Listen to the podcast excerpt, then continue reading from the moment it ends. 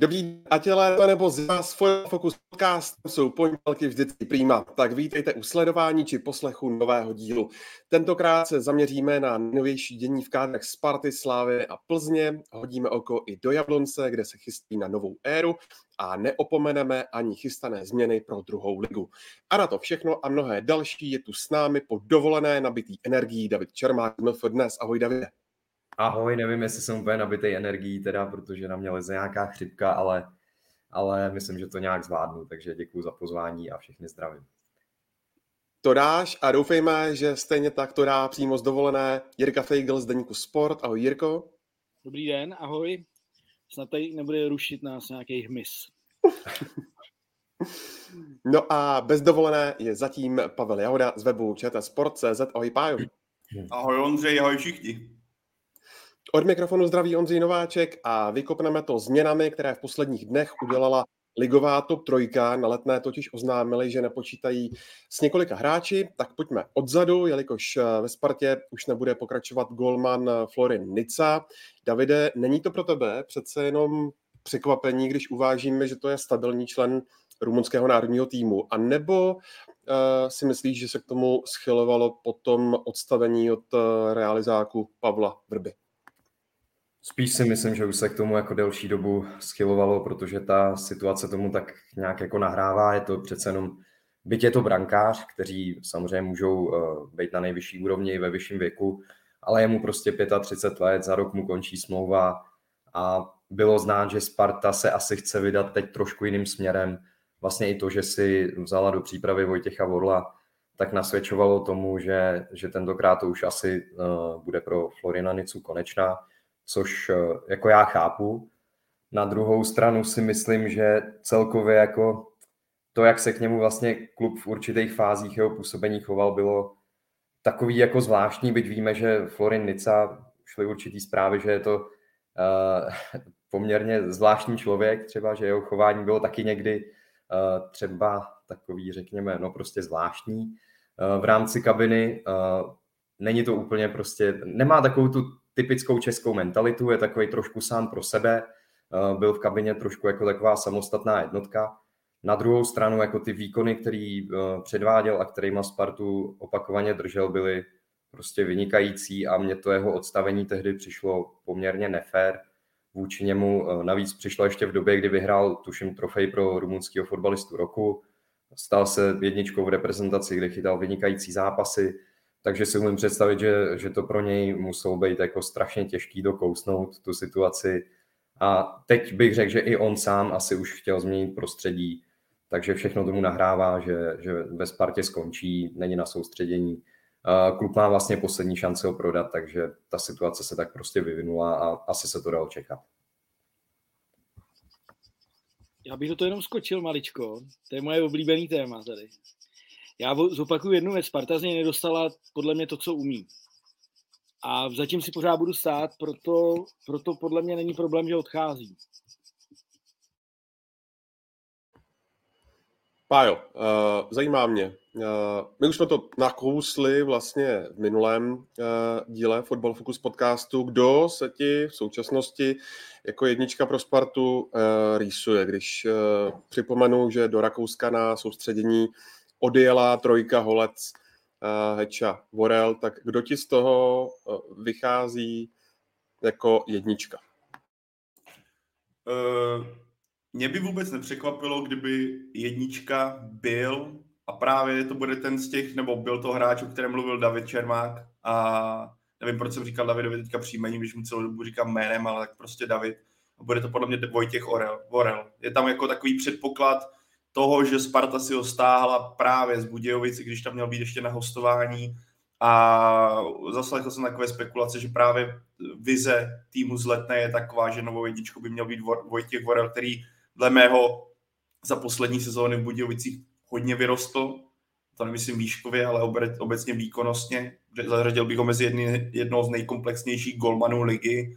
A má ten předpoklad, nebo já si myslím, že v současnosti je předpoklad, že on by mohl začínat jako jednička právě týmu zletné. Ale víš, jak to je, můžou přijít zranění, hodnotit se bude forma, která bude v přípravě na tréninku, že jo, trenéři jsou noví, co jsou v klubu, bude se řešit, jak to budou poctivě sledovat, jak budou vypadat ti kluci na, na v přípravě. Tudíž to si myslím, že bude taky zásadní faktor toho, kdo do té, kdo do té sezony sko, eh, skočí v základní jedenáctce. Ale když vezmeme, eh, co tam je za zkušené kluky, ať už je to Milan Heča a Holec, tak vůbec by mě nepřekvapilo, kdyby to nakonec právě byl Vojtěch Vorel, protože když ještě vezmeme v potaz jeho věk, kdy mu je 26 let, má, je tam předpoklad toho, že ve Spartě může vybudovat ten post jedničky na hodně dlouho nebo uzmout tu jedničku na hodně dlouho a Spartě by to vytrhlo ten spaty, nebo respektive přineslo by to jistotu na delší dobu, než je to v, třeba u Milana Heči.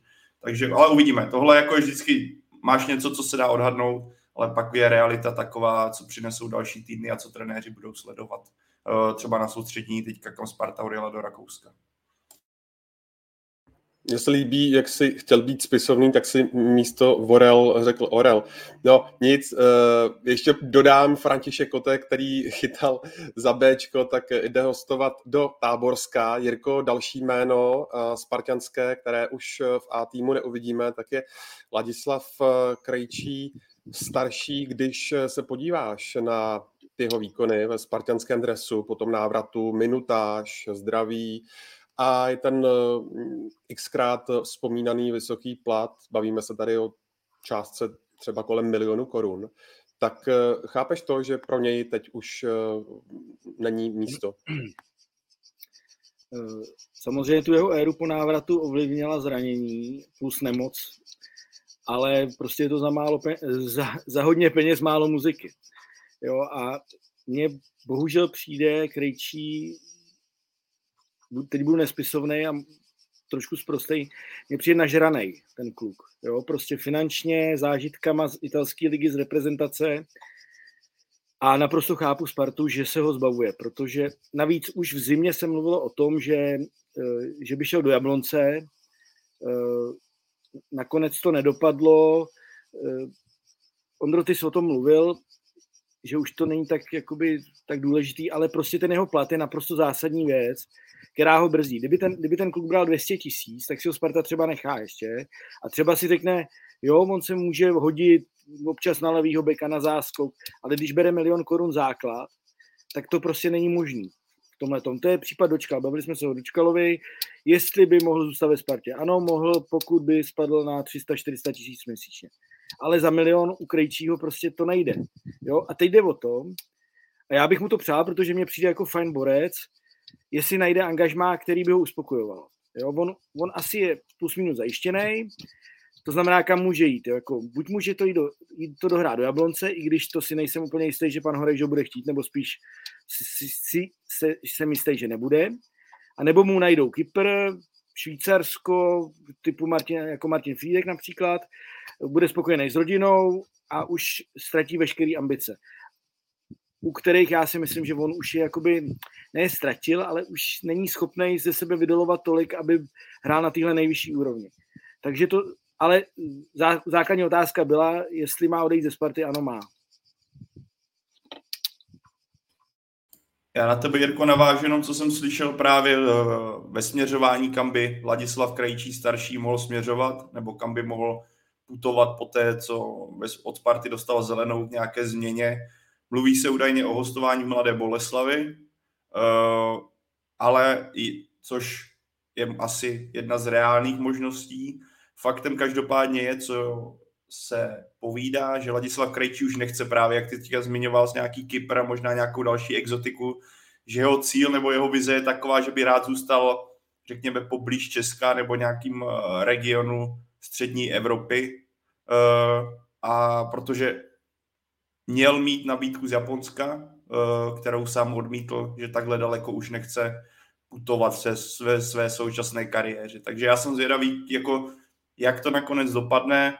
Pro něj možná jině dobře, pokud by změnil eh, úplně region myšleno Českou republiku a vydal by se někam do zahraničí, kde by ho to třeba mohlo nastartovat.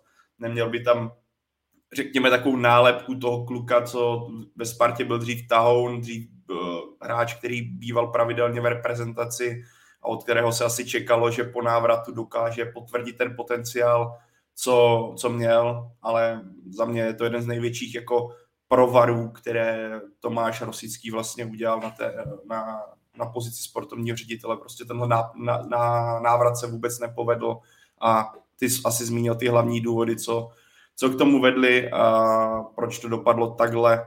Za mě až překvapivě špatně. Já jsem o to, byl jsem, nečekal jsem o to mnoho, ale nečekal jsem, že to bude až takhle špatný, co se týče návratu Ladislava Krejčího do, do týmu Sparty. Taky to Davide bereš jako velký provar? No, já musím zase na, na druhou stranu říct, eh, na rozdíl od Pavla, já jsem o to jako i čekal docela dost. Mně přišlo, že se vlastně vrací v ideálním věku, že mu bylo 27 let, eh, nehrál sice v Itálii jako úplně stabilně, ale bral jsem to i tak, že měl trošku smůlu tam s trenérama, jo, že kolikrát někomu nesedl, eh, hrál třeba na pozici, která mu neseděla, na pozici levýho beka, kde to měl určitě těžký, protože on proto nemá úplně předpoklady. Takže jsem to bral tak, že se vrátí do Sparty a on jako velký Spartan, tak jsem si myslel, že bude mít právě ty ambice tu Spartu jako dotáhnout ještě zase k titulům nebo, nebo někam prostě vysoko.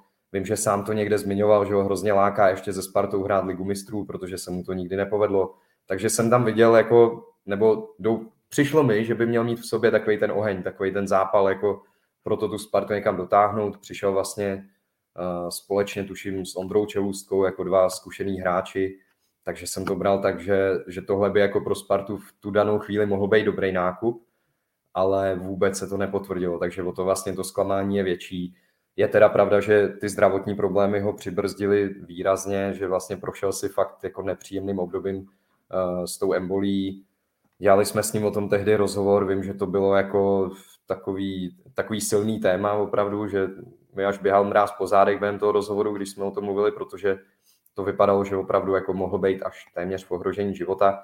Takže je i možný, že člověk pak jako něco přehodnotí, že najednou jako vidí, že důležitější je ten život s tou rodinou, než, než ten fotbal, že prostě nemá cenu za každou cenu prostě, nebo že nemá cenu na tom hřišti nechat život, uh, že jsou i jiné věci, takže možná i tohle to tam třeba mohlo sehrát roli, jo, ale mě to prostě překvapilo. Já jsem od něj čekal víc. Myslel jsem si, že ve Spartě znovu tu kariéru nakopne. Nepovedlo se to a upřímně teď jako vlastně nevím, jaký by pro něj mělo být angažmá, aby ještě šel výkonnostně nahoru. To už bude podle mě hodně těžký, protože už mu bude 30 let, nebo mu je, nevím, je to 9 dvojka, takže nevím úplně přesně, kdy, kdy má narozeniny, ale uh, už jako myslím si, že třeba reprezentační ambice už tam asi nebudou a opravdu spíš jako bych to viděl tak, že pro něj by možná teď bylo ideální jít někam, jak jste říkali, poblíž, ale ne přímo do Česka. Třeba viděl bych Rakousko, Maďarsko, Polsko, nějaký takovýhle soutěže by mu třeba teď mohly sedět, mohlo by to být na takový hezký život s rodinou, ale uh, ty ambice tam u něj už prostě taky úplně nevidím. No. A vyjde třicetiny zítra. Zítra. Nebo tím, že točíme v pondělí, tak v úterý 5. 7. Tak přejem všechno nejlepší, hlavně zdraví teda, protože to je asi nejdůležitější, no a, a s tím novým angažmá uvidíme. Já bych tomu řekl jenom maličkost. Mně by se rozhodně nelíbilo, kdyby se zasek a rozhodl se odsedět rok za 12 milionů na tribuně. To, to by mě jako hodně zklamal, ale nemyslím si, že by to byl takovýhle frajer, který by tohle to dopustil. Ale samozřejmě ta možnost jakoby teoretická tam je. Že jo? Uvidíme, jak to dopadne. Myslím si, že on to neudělá. Nepřijde mi takový kluk, který by tohle to dopustil. Já myslím taky, že ne, protože on je opravdu jako srdcem Spartan, takže mu, by mu to bylo možná i blbý vůči tomu klubu, jako ždímat ho, když vlastně ví, že nebude hrát a pobírat plat. Myslím si, že on jako povahově je to, je to super člověk a myslím si, že, že tohle by neudělal, že se bude spíš snažit opravdu najít nějaký zajímavý angažma, třeba i za hranicema, tak aby, aby mu to prostě sedělo z toho osobního i sportovního pohledu. Jirko, další jména, Filip Havelka, eh, Matěj Hanousek, eh, jak to vidíš s jejich dalšími kroky a budou podle tebe směřovat eh, někam na sever, ať už do Jablonce či Liberce?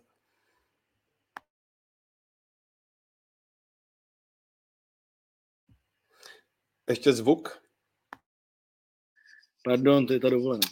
Eh, Jablonec Liberec rozhodně čekají na to, co se bude dít ve Spartě a ve Slávi. Jo. Jsou tam další věci, tam Tiehy, ohledně Liberce. Jablonec hledá stopera, to je jejich, jejich priorita velká. Co se týče Havelky, mně se v Liberci moc líbil právě ve dvojce s Tiehym. Zase na druhou stranu pan Kozel si přivedl Lukáše Červa, na kterýho, na kterýho hodně sá, chce sázet.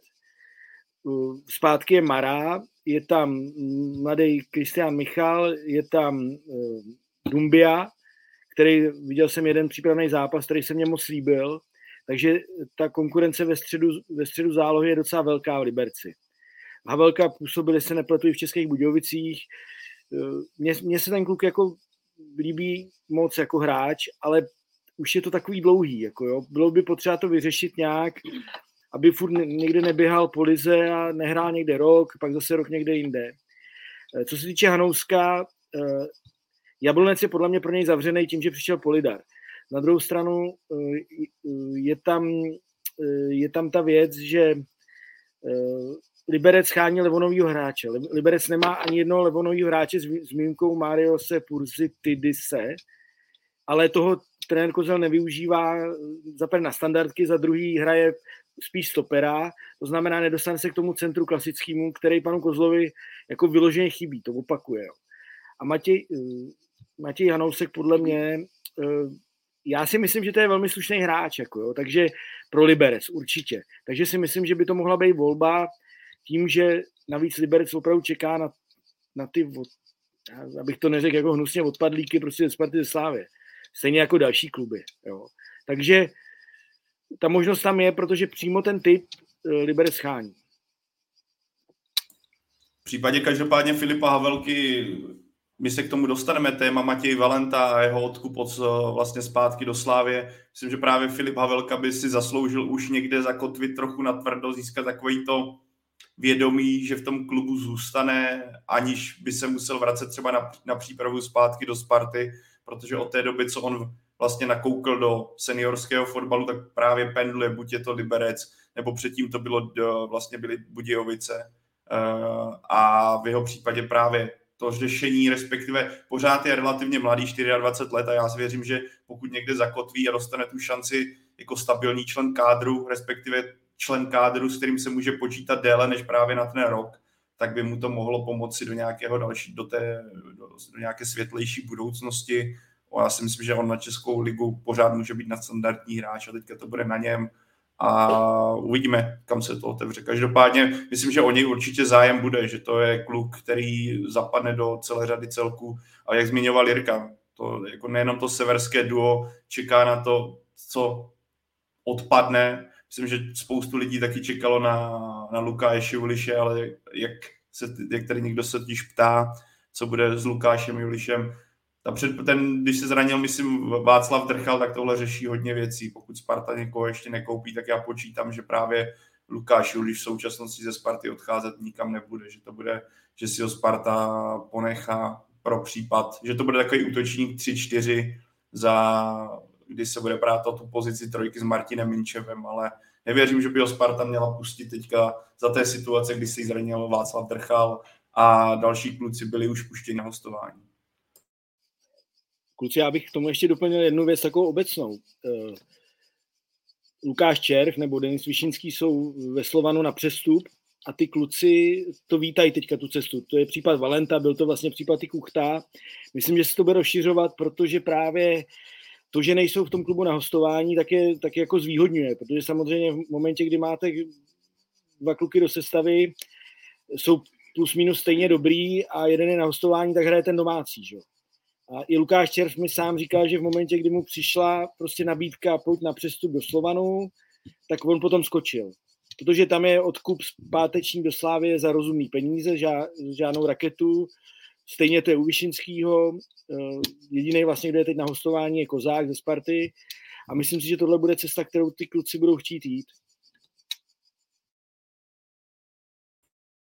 On je to dobrý trend, že se tohle začíná v Česku dít, že jo? No, jednu dobu s tím nikdo nepracoval, respektive pár let zpátky o tom člověk pořádně ani neslyšel, ale vidíme, že ten trend, řekněme, je zejména, co se týče pražských S, eh, rostoucí a rostoucí.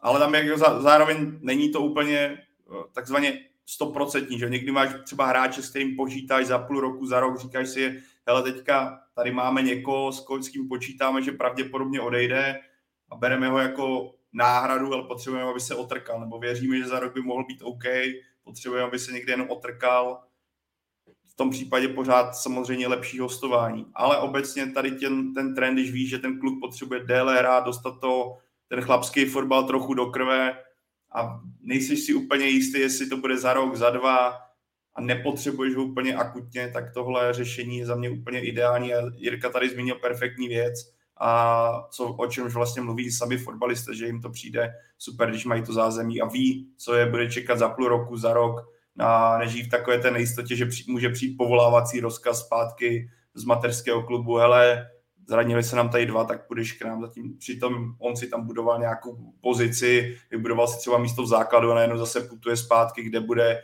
dvojka, trojka na tom postu a odsedí si půl roku. Takže tohle jako jsem rád, že se v Česku takhle ty kluby přestali bát tohle dělat a jsou schopni se vlastně vzájemně domluvit. Ať už jedna strana, taky ta, která toho hráče přivede a potom ho pustí za nějakou částku, která už v té době neodpovídá té částce, za kterou by ten hráč podešel někam kamkoliv jinam než do toho mateřského celku. Davide, pardon, Davide, um, Sparta o víkendu taky konečně oznámila, že definitivně podepsala Lukáše Sadílka, který s ní už nějakou dobu trénoval. Jak moc důležitá posila to v jeho případě je a jak vlastně hodnotíš ten, ten eh, přesun Sadílek Sparta, Trávník Slovácko? Tak myslím, že je to hráč, který může Spartě hodně pomoct. Měli ho dlouhodobě na radaru, věděli, že ho chtějí, takže je to takový ten přestup, eh, u kterého už jako dlouho se očekávalo, že dopadne a nakonec dopadl a věřím, že i trenér Priské ho bude mít dobře nasledovanýho, takže, takže přesně ví, eh, jak, kde jsou jeho přednosti, jak ho bude chtít využít. Je pravda samozřejmě, že tam Spartě teďka vzniká trošku přetlak eh, ve středu zálohy, to vidíme, že, že tam těch hráčů je hodně, takže očekávám, že ještě někdo odejde na hostování, viděl bych to asi na Filipa Součka, Hodně mě zajímá, eh, jaký bude osud Davida Pavelky, který už je přece jenom jako zkušenější hráč, pardon, po třicíce, eh, takže uvidíme, jestli v té záloze, která se jako mění, kde vidíme, že Sparta čím dál víc sází na mladší hráče, na dynamičtější typy a víme, že to asi bude styl, kterým trenér Priske bude chtít hrát, tak eh, jakou roli v tom bude mít David Pavelka. Zatím to vypadá, že by, že by měl zůstat, nejsou žádný signály, že by měl ze Sparty odcházet, takže uvidíme, jak se tam poskládají. A na co já jsem osobně hodně zvědavý, eh, je vlastně, jak si rozdělejí role eh, Čvančara s Kuchtou, protože zatím to vypadá, že Sparta chce hrát systémem 4-5-1, což znamená, že místo je jenom pro jednoho útočníka a jako myslím si, že ani jednomu z nich nebude úplně vonět, eh, když budou sedět třeba v důležitém zápase na lavičce, takže o to víc jsem zvědavý, jestli třeba ještě trenér Priske v přípravě mm, nebude zkoušet hru na dva útočníky, protože si myslím, že oni dva by spolu vytvořili hodně zajímavý duo. Tam, tam by to mohlo vyznít pro Spartu jako, jako výrazný posílení, když by měla takhle dva silní útočníky vedle sebe, oba vlastně s reprezentačními ambicema. Takže i tohle se pak může odrazit eh, na tom středu zálohy, kde je otázka prostě, jestli tam budou hrát tři hráči, nebo jestli třeba trenér vyzkouší systém 4-4-2, kde už by vlastně pak bylo místo jenom pro dva hráče ve středu zálohy, což teda uh, by asi pak znamenalo ještě nějaký, nějaký výraznější průvan nebo ještě nějaký další odchody. Takže to se necháme překvapit, já spíš pořád čekám těch 4-5-1, ale myslím si, že to pak uh, může vyvolat určitý napětí mezi těma útočníkama, protože uh, víme, že Čvančara i Kuchta jsou povahově ty typy, který chtějí hrát a, a když by skončili na lavice, tak si myslím, že by to nemuselo dělat úplně dobrotu. Za mě Lukáš Sadílek krátce je perfektní posila pro styl hry, eh, kterým se papírově zatím neviděli jsme Spartu pořádně pod Brianem Priskem, ale papírově by on měl být dokonalou posilou právě pro ten styl, kterým se dánský koučce vydat. A za mě, když vím, jak se prezentoval ve Slovácku, kde právě vysokou intenzitu, agresivitu, eh, oběhal toho spoustu, všechno tohle zvládal velice dobře, řekněme v Lize dlouhodobě etablovaný. Já si myslím, že on se klidně může stát klíčovou postavou zálohy Sparty, na kterém to bude stát. a za mě tohle je po Janu Kuchtovi další velice, velice povedený tah ze stranu letenských. A když to právě vidím, já si myslím, že právě uh, to bude Kuchta, Sadílek, taková jako osa, na které by to mohlo stát. Ať jsou to noví tváře, tak jsou to pořád kluci, kteří toho mají už, něco za, už mají něco za sebou. Oba jsou v poslední době eh, výkonnostně velice vysoko a v tomto směru já vidím jako budování silné osy, která by mohla Spartě přinést v podstatě, řekněme, i po klidnější start, myšleno zvykání na ten systém, který bude, řekněme, na tu novotu, kterou přináší dánští trenéři nebo dánský realizák, tak uh, právě tyhle tváře, které mají něco za sebou a drží si ten standard hodně vysoko, by mohli ten přechod na to, respektive vniknutí do té ligy s tím uh, vlastně hodně usnadnit.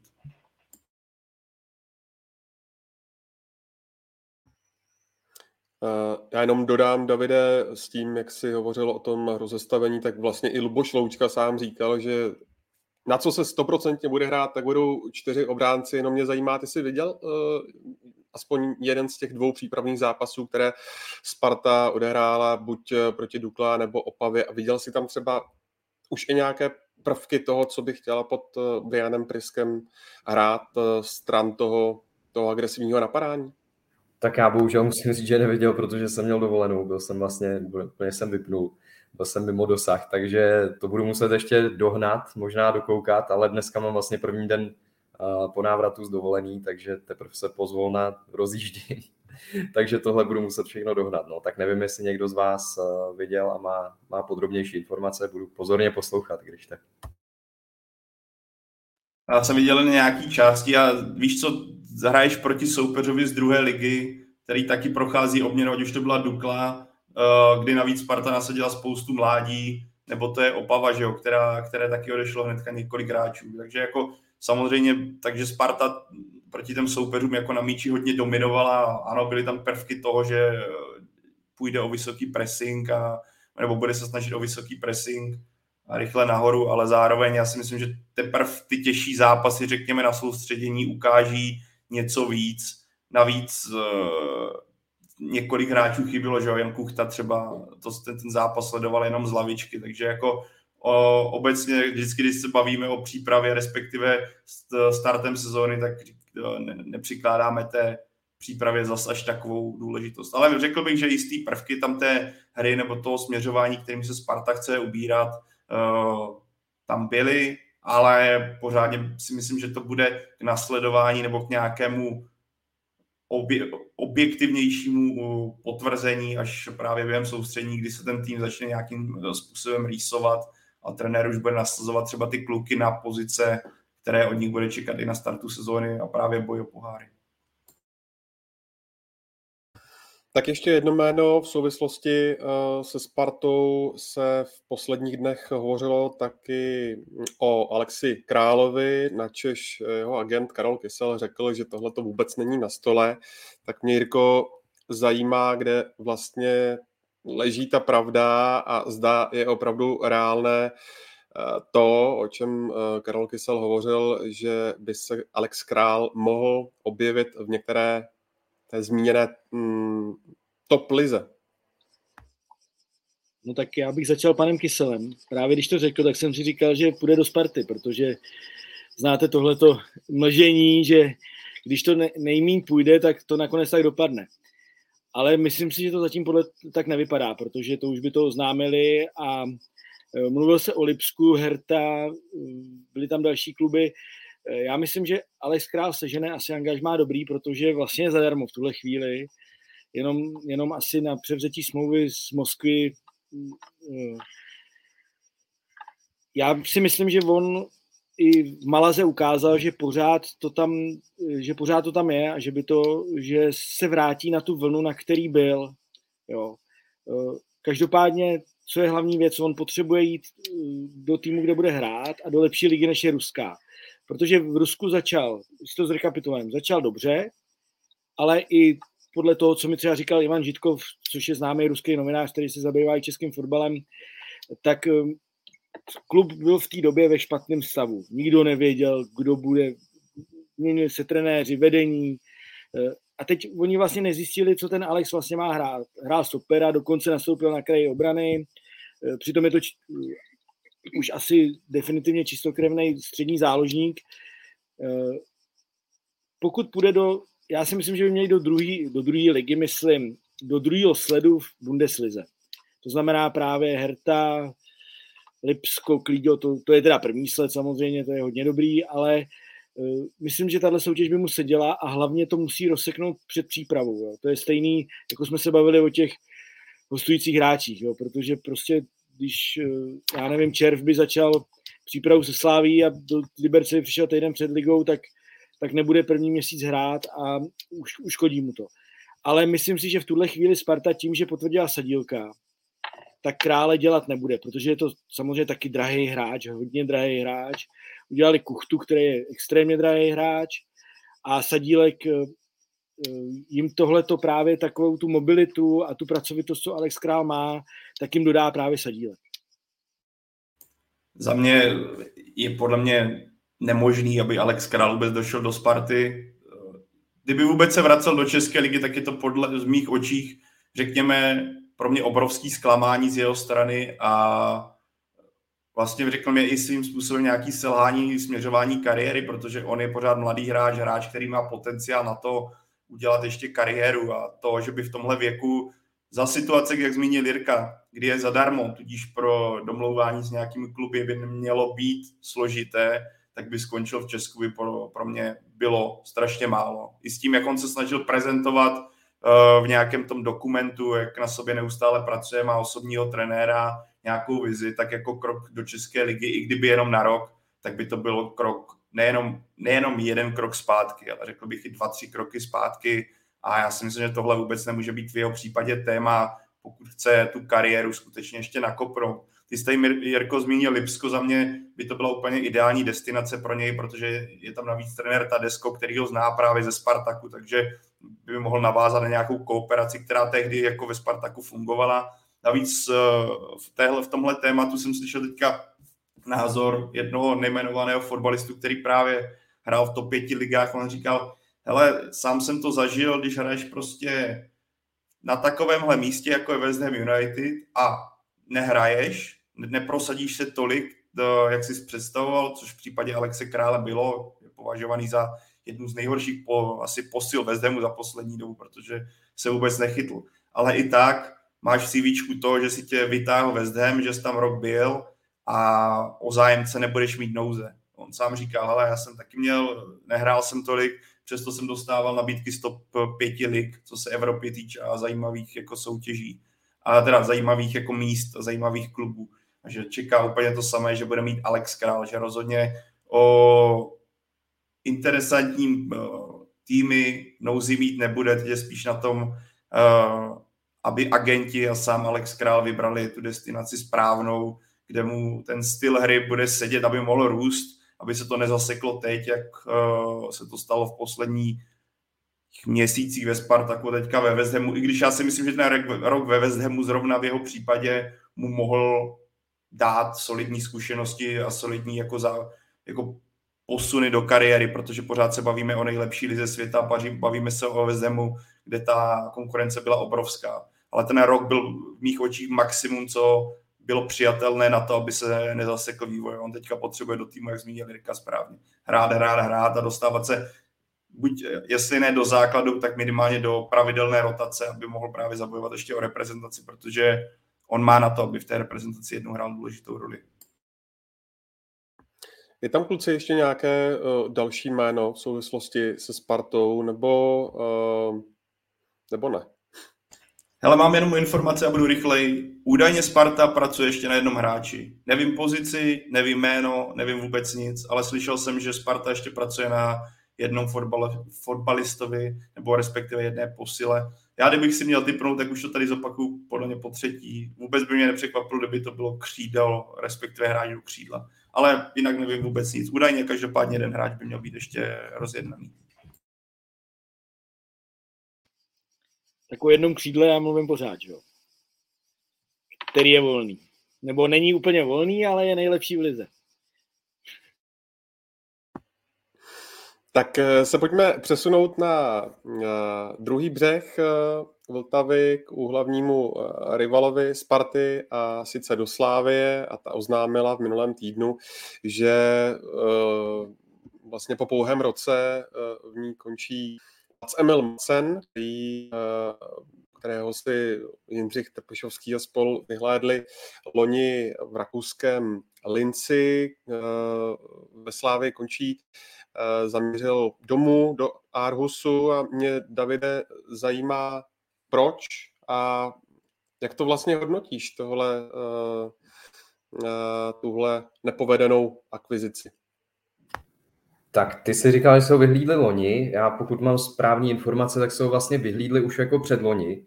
V době, kdy Linec hrál dobře v Evropské lize, dostal se tuším mezi poslední 16 Macen tam ale v tu dobu pravidelně nehrál. Na druhou stranu uh, skauti Slávě ten tým hodně sledovali. Uh, asi to brali tak, že je to destinace, ze který se dá přivízt uh, hráč do České ligy. Uh, Linec tehdy hrál vlastně nátlakově, moderně, vypadalo to zajímavě, takže když tam byla potom po roce možnost Macena získat, tak uh, potom Slávě skočila. Vypadalo to možná ze začátku hodně zajímavě, ale prostě ukázalo se, že taková ta rychlost, dynamika, takový ten drive a zapojení se vůbec jako do zápasu mu chybělo, že prostě on, on byl jako o level nebo možná o dva jinde než, eh, než ostatní hráči Slávě v tomhle to, měl opravdu velký mezery a nepodařilo se mu to vlastně za ten rok odstranit a zase asi Slávia prostě nechtěla mu dávat delší čas. Bylo vidět, že, že si nezvykl na to, co po něm trenéři chtěli. Uh, neplnil asi ty pokyny úplně podle jejich představ a když se objevila tady ta možnost, že že odejde domů do Arhusu a ještě jako možná i za relativně zajímavý peníze pro Slávy, tak, tak jako si řekli asi, že proč ne. Samozřejmě může to vypadat jako zklamání, ale to byl takový ten přestup uh, metodou jako pokus omyl, no, když to tak řeknu. Prostě zkusíme to, vypadalo zajímavě. Uh, ono taky je fakt, že když pak člověk viděl jako to srovnání Slávě a Lince uh, v Evropské lize, tu, tu přímou konfrontaci, která vlastně se odehrála na jaře, tak byť ten druhý zápas uh, končil tak jako, že Slávě tam dohrávala prostě bez dvou vyloučených a, a vlastně ještě to vypadalo trošku na drama, tak hlavně v tom prvním zápase bylo vidět, že, že Slávě Linec dost přejela. Takže možná i, i tohle jako pak vlastně poodhalilo, že ten první dojem z Macena, který měli, byl možná trochu zkreslený, že ta úroveň toho týmu nebo obecně jako uh, týmu v rakouské lize mimo Salzburg třeba, který je trošku někde jinde, tak je Eh, asi o něco nižší a navíc ještě, když tam nehrál ani úplně pravidelně, tak prostě si to jako ve Slávě nesedlo. Ukázalo se, že, že ten jeho potenciál nebyl asi až tak velký, jak se předpokládalo, takže logický vyústění, že, že končí a jde domů, kde může tu kariéru třeba zase znovu nakopnout. Za mě on měl některé prvky jako super, co se týče třeba nějaké techniky a tak, ale asi nesplňoval úplně předpoklady nějaké dynamičnosti a běhavosti, které, které měli nebo mají trenéři jako nastavené na tu pozici, kdy přicházel jako řekněme jistá záplata za Lukáše Provoda, měl směřovat tímhle směrem, což asi úplně nesplnil. A jak říkal David. David to řekl naprosto přesně, pochopitelný krok ze strany sešívaných. Že se tenhle, tohle duo rozešlo. I to, když jsme viděli, jak se nedostával vůbec ani do nominace na zápasy, což v některých duelech pro mě bylo dost překvapivý, ale ukazovalo to, jaký vztah k němu asi trenérský štáb má, že už s ním nepočítají. Jak obecně, Jirko, hodnotíš ty nepovedené přestupy ze strany Slávě? Protože ono se o nich tak úplně zase jako nemluví, ale jsou.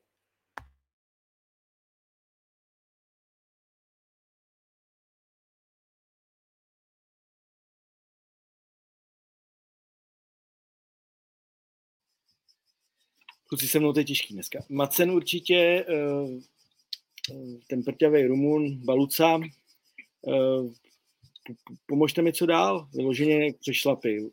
Brand, Matoušek. Tak tyhle dva, tak jedno byla úlitba na hrad, to, to je jasná věc, to je Helebrand. Matoušek byla naprostá šílenost, aby ho nekoupila Sparta. Uh, jako při tom počtu hráčů, co Slávě udělala za posledních pár let, tak mně nepřijde, že by měli tak špatnou úspěšnost. Jo. Tady podle mě u Matouška, u Helebranda bylo prakticky jasný, že se nepovedou. U Macena podle mě taky. Já nevím, kdo ho sledoval. Mně se hrozně líbil v jedné věci, co říkal Pavel. Technika, všechno, ale to je hráč, byl to hráč ze staré školy. A Slávě hraje fotbal jako jinačí, úplně.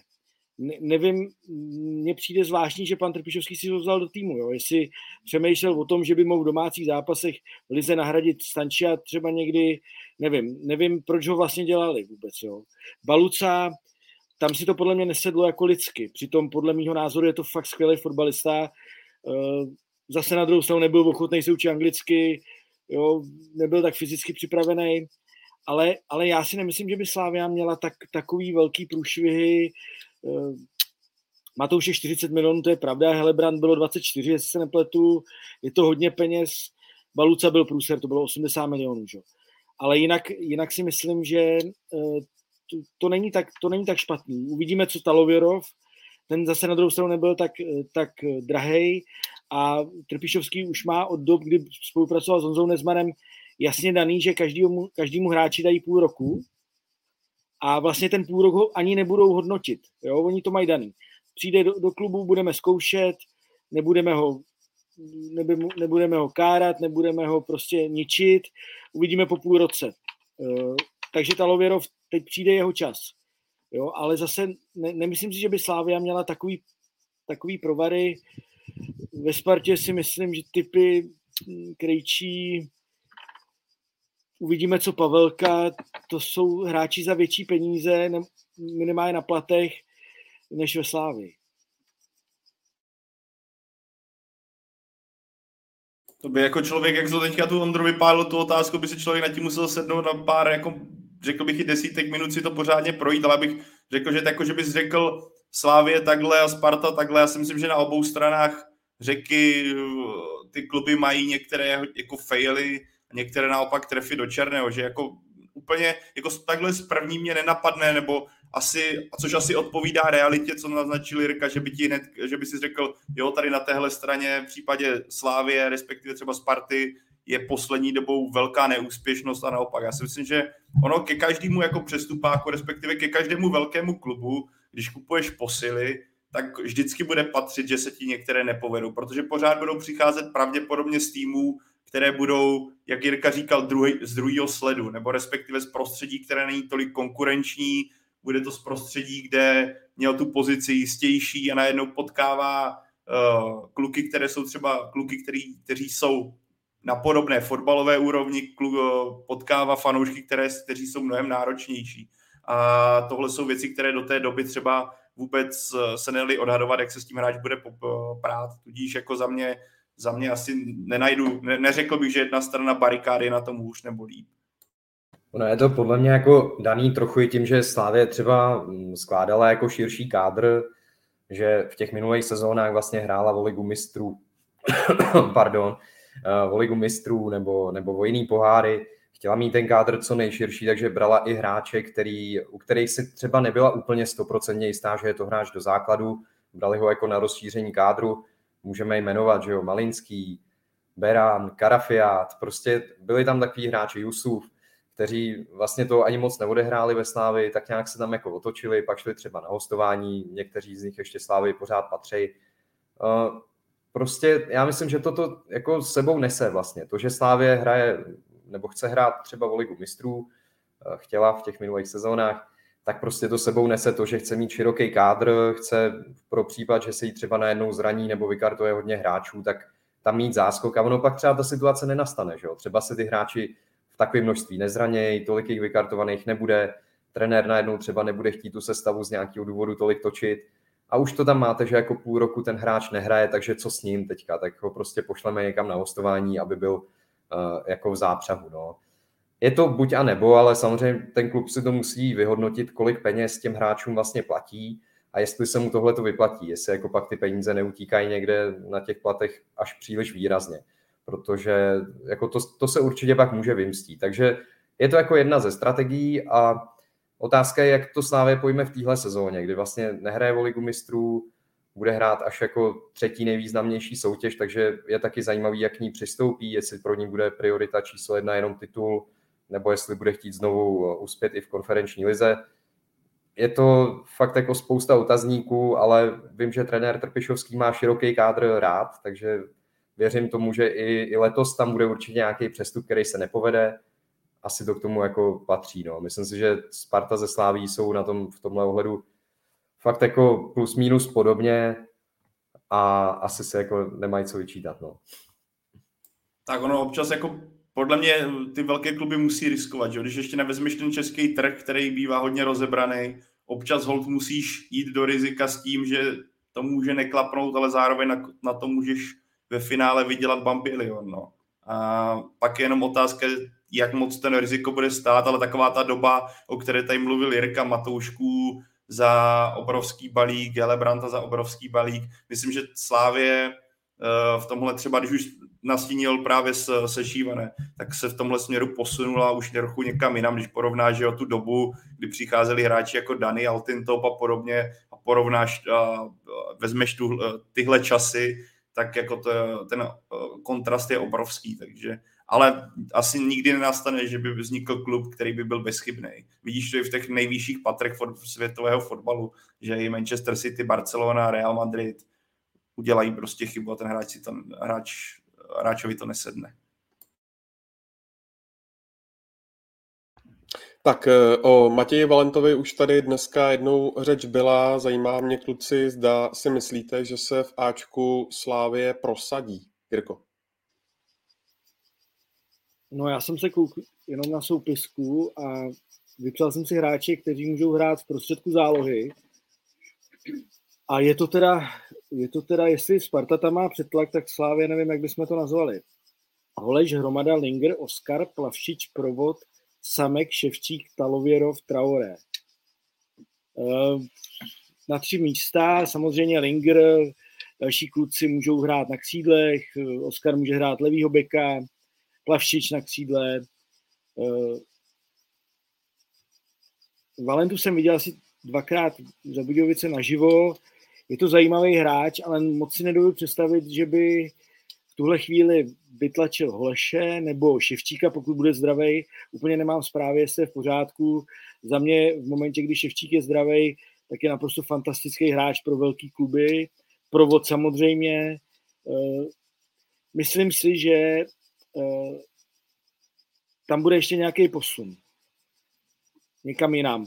Třeba zůstane na přípravu a odejde před ligou, nebo, nebo nás všechny překvapí, ale ne, nemyslím si, že v téhle situaci, kdy Slávě má 10 středních záložníků, když, když to přeženu, eh, tak že by se měl prosadit, protože je tam například Samek, ještě mladší hráč, dostal docela dost šancí, na jaře, na jaře to bylo horší, mluvilo se o něm, Hradec, Hradec se o něj zajímal, že, protože je to Hradečák, že by se na nějakou zkoušku nebo na nějaký čas vrátil domů, Slávě ho nepustila.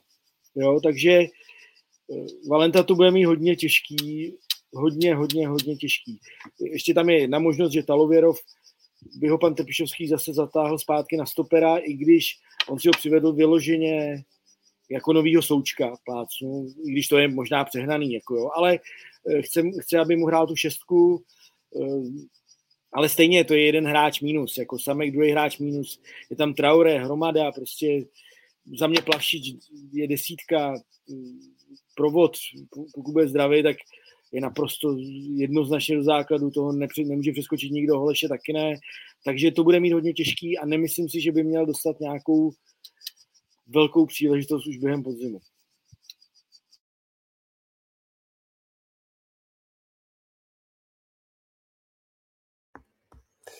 Pájo, měl jsem pocit, že ještě něco dodáš?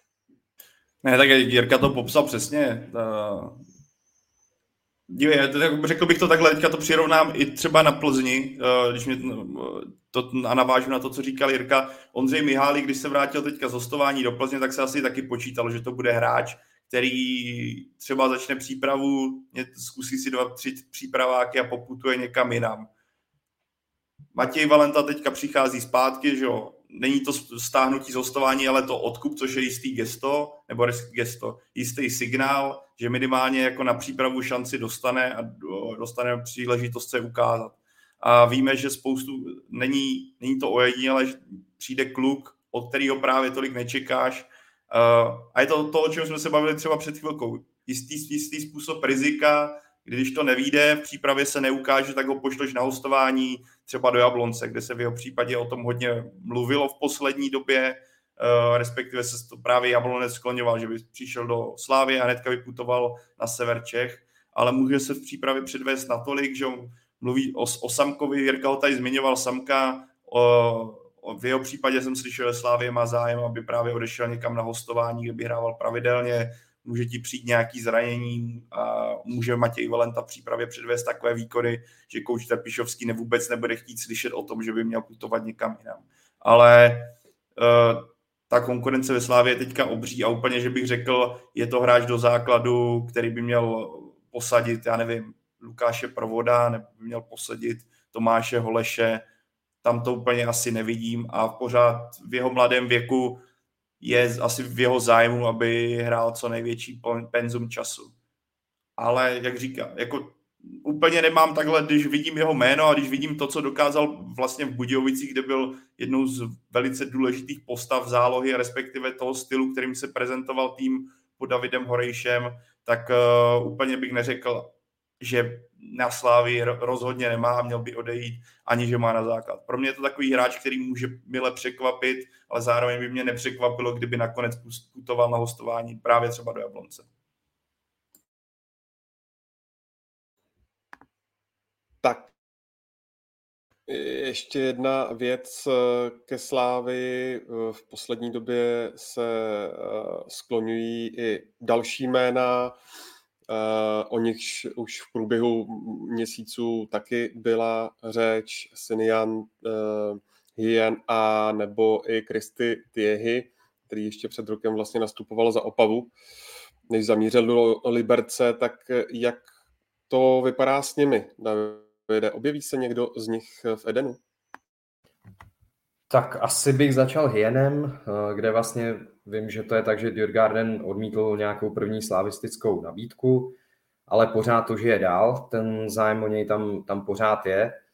Reálně asi větší než zájem o, o šerifa Sinjana v tuhle chvíli, protože u Sinjana sice pořád tam taky přetrvává kontakt, nějaký oťukávání pořád ještě probíhá, navíc taky v zimě mu končí smlouva, ale když se podíváte, eh, nevím, jestli to někde proběhlo, ale on jako od listopadu nekopl do balónu vlastně. Jo? On je Eh, zdravotně má nějaký poměrně asi výrazný problémy, takže i z toho důvodu si myslím, že teď Slávě o něj až tak výrazný zájem nemá, byť jako říkám, kontakt pořád tam je, ale Hien je teď asi ke slavistickému drezu o něco blíž. Eh, co se týče ještě Wilhelmsona, toho eh, útočníka, o kterém se taky psalo, tak tam to naopak v tuhle chvíli trochu usnulo, takže tam už se to asi nedá očekávat, možná i vzhledem k tomu, že je tam zájem i z jiných klubů, krouží okolo něj víc zájemců, takže tam si myslím, že teď eh, Slávě se asi spíš vydá jiným směrem.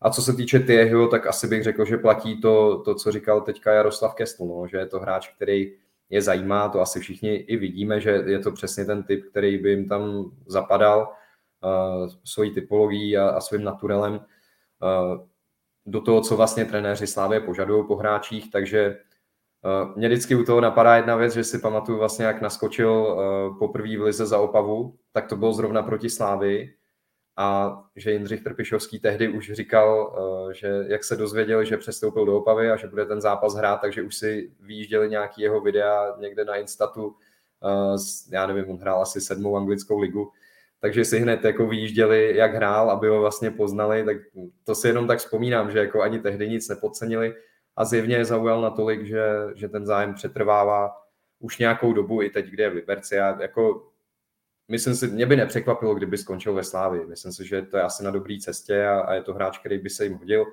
Na druhou stranu to, co zmiňoval Jirka, no, ten přetlak jako uh, ve středu zálohy je tam fakt obrovský, opravdu ještě asi větší než ve Spartě, nebo minimálně srovnatelný, takže to by se pak muselo určitě řešit nějakýma hostováníma a, a dalšíma odchodama. Ale ty jehy by mě osobně, musím říct, jako do Slávě seděl. No. Typově je to hráč, který by se jim tam hodil. Jestli můžu k tomuhle ještě, já jsem se tím trošku zabýval před dovolenou. Je to, je to pěkně zamotaný. Jo. Sparta nejdřív o něj jakoby projevila zájem, pak rezolutně řekla, že o něj nemá zájem. Slávě o něj projevila zájem, pak řekla, že on nechce, protože není dynamický. Pak o něj projevila velký zájem. Podle mých informací to mělo být hotový v pátek ráno. Najednou nic neděje, pondělí a nic se neděje. Na druhou stranu v Liberci je Honza Stejskal, brankář ze Slávě, který měl být součástí toho obchodu. Jo, je to, je to trošku zase další hráč, o kterého se kterýho ty kluby kupují i proto, aby je nekoupil někdo jiný. Jo. Pozor, za mě je hrozně dobrý. A zase proti Slávě, jak mluvil David o tom prvním zápase, tak teď na jaře proti Slávě zahrál tak, že jsem myslel, že si ho Trpišovský rovnou zabalí do Baťohu a odveze si ho do, do Prahy. Jo. A, uh, ale prostě tahá se to tam. Pan, pan Karl za něj údajně chce víc než milion euro. A pořád je to frér ze sedmý nebo šestý anglické ligy, myslím si, že to byla šestá, ale to je už vlastně jedno a pan Karl prostě ten neustoupí, jo. Takže, takže to může stáhnout delší dobu. Na druhou stranu je tam ten zájem pana Kozla jo, o pár hráčů ze Slávě, takže já myslím, že to nakonec dopadne, i když se to může nějaký ten den ještě táhnout, ale jak říkal David, za mě je to taky hráč, který by k panu Trpišovskému přesně seděl. Pracovitý, on je technický, i když tolik nevypadá, není třeba úplně tak výbušný, jako eh, nevím, s kým bych ho teď srovnal, eh, jako Konde třeba ze Zlína, ale, ale je, zase je lepší myšlenkově, je mnohem, je mnohem poctivější a je lepší ve hře dopředu. I když to tak na první pohled nevypadá, protože to není takový ten krasohráč, teď zase ho přirovná jako Tyžany je krasohráč, který vypadá nádherně na tom hřišti, ale, ale ty je prostě mnohem lepší hráč. Takže si myslím, že to tak dopadne a skončí ve Slávi a bude tam asi 67. střední záložník a pan Trpišovský bude spokojený, protože on to má opravdu rád, když má široký káze. Dobrá. Eh, na závěr toho to eh, bloku, řekněme, tak eh, si ještě odskočíme do Plzně respektive do rakouského Westendorfu, protože tam Viktorka odjela na soustředění a vzala sebou taky Jana Sýkoru. Ten mm, přestup z Lechu Poznaň ještě není dotažen. Zajímá mě, zda bude. Pak nabízí se to, když ten hráč odjede už s týmem na soustředění, respektive začne se připravovat něco, jak to bylo v případě Lukáše Sadílka ve Spartě, tak eh, se nabízí, že ten klub, který, kterému v současnosti patří, je připraven, nebo respektive ta dohoda už je to natolik blízko, že dovolí, dovolí tomu svému playerovi, aby se připravoval s tím dalším klubem. Za mě, já jsem, co jsem tady slyšel, tak Jan Sikora, respektive Plzeň od začátku toho, kdy se Jan Sikora vracel do, do Polska, tak hodně pracovali na tom, aby se mohl vrátit na západ Čech. Byla tam i nějaká, řekněme svým způsobem, hra na emoce, aby ta částka nebyla tak vysoká. Nevím, nakolik se nakonec, nebo jak k čemu směřují oba kluby, co se týče dohody, ale za mě pro Plzeň naprosto klíčová postava, respektive klíčová posila léta a to, že Čechům, kteří mají hluboko do kapsy, neustále se tady bavíme a to je fakt, jaký, jaké jsou ve Viktorii problémy s financemi a pokud se to v brzké době nevyřeší, tak může přijít až řekněme v nejčernějších scénářích jako nějaký kolaps, tak eh, to, že dokážou přivést Jana Sýkoru, eh, který byl jednou z, zásadních postav toho, že Viktorka udělala nakonec ten titul, tak zase pro mě z klobouk dolů to, jak dokáže jednat Adolf Šádek, respektive jak dokáže jednat celá Viktorie Plzeň. A to, jaké vlastně zatím mají přestupové okno v létě s těmi možnostmi a s tím, jak je český trh obecně rozebraný a kolik ryb tady vlastně je, eh, které by si rádi ukous, ukousli nějaký to kvalitnější maso, tak za mě klobouk dolů. A řekl bych i díky Janu Sýkorovi šance Plzně, ať už v pohárech nebo v lize, co se týče nějakých udržení vysokého standardu, výrazně, výrazně narostly, protože on je pro mě player, přesně typem uh, pro Michala Bílka. Já myslím, že mu zahrál úplně zásadní roli, jo, protože myslím si, že Michal Bílek není moc nadšený z, z Čermáka, eh, proto ho upozadil a Jan Sýkora vlastně zaujal ten jeho postý desítky a Bílkovi sedí, protože je pracovitější, je, je přímočařejší eh, a navíc je tam ta alternace na, na levýho beka, protože on nemá eh, levýho beka za Havla, takže Sikora je pro ně zásadní postava a eh, jak říkal Pavel, pan Šárek to teda rozjel jako nečekaně ve velkém mi přijde a myslím si, že hraje trošku takovou ruletu, protože chce podle mě do Evropské ligy, kde jsou ty peníze přece jenom větší a, a prostě riskuje. A jako to jeho původní povolání, tomu i svádí, pohyboval se v takovém, v takovém odvětví, kde se docela riskuje asi a skoro každý den nebo spíš každý večer a každou noc.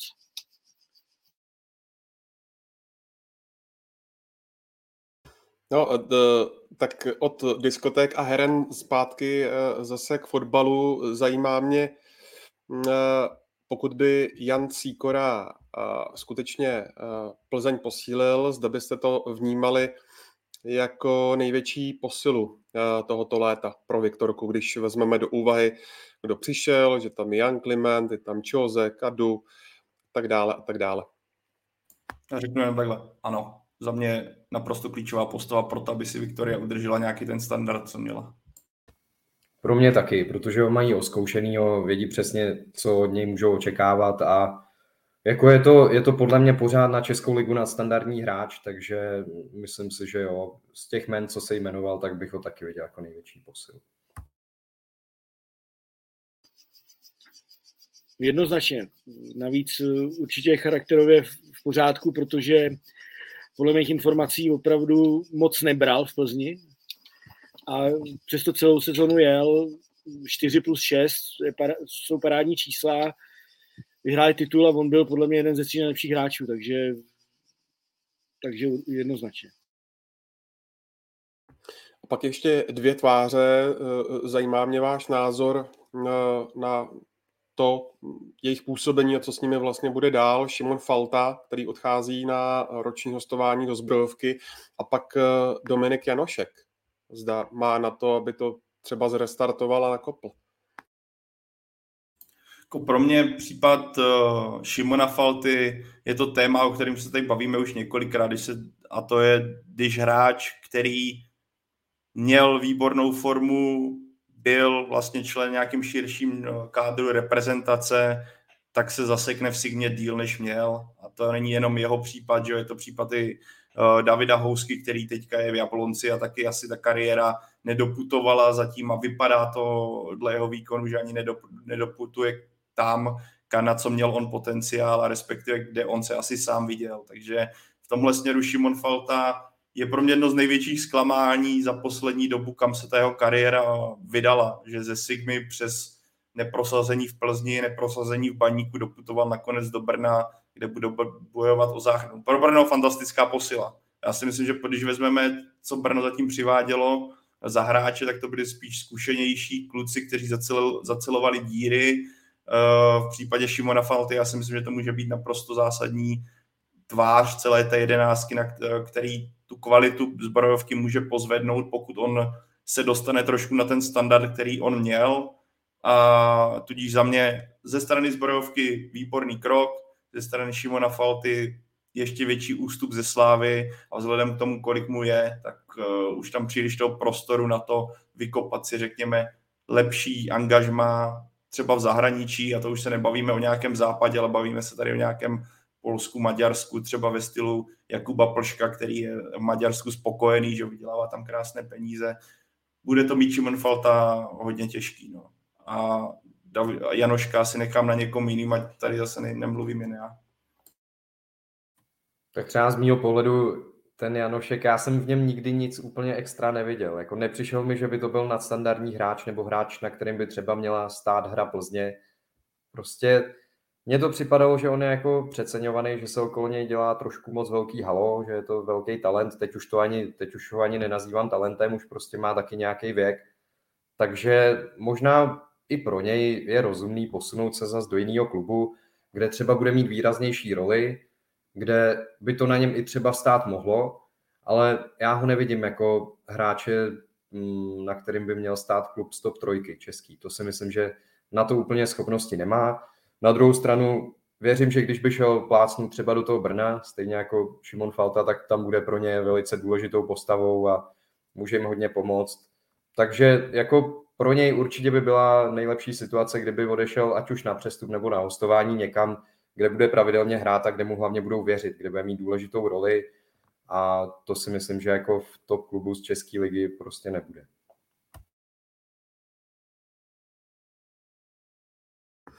Tak e, ještě jedno, poslední jméno, e, tím je e, dosud tedy byl útočník Slovácka Regino Sicilia.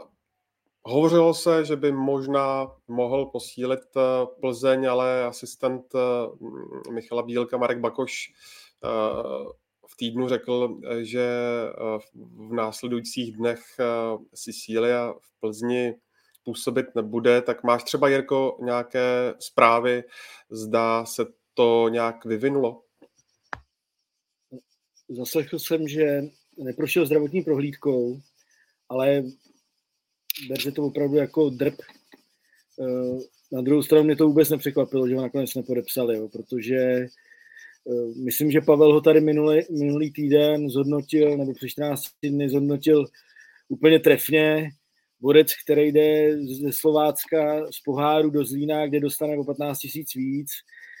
Eh, borec, o kterým se opakovaně, opakovaně mluví, že má problémy s trénovaností, přístupem, eh, tak jako přece ho nepodepíše Plzeň. Jako, I když je to velmi zajímavý hráč, vysoký, technický, pro Slovácko byl důležitý, ale už tři roky o něm jdou zprávy, že jsou tam tyhle ty zásadní problémy, tak eh, mě fakt nepřekvapilo, že to nakonec nedopadlo.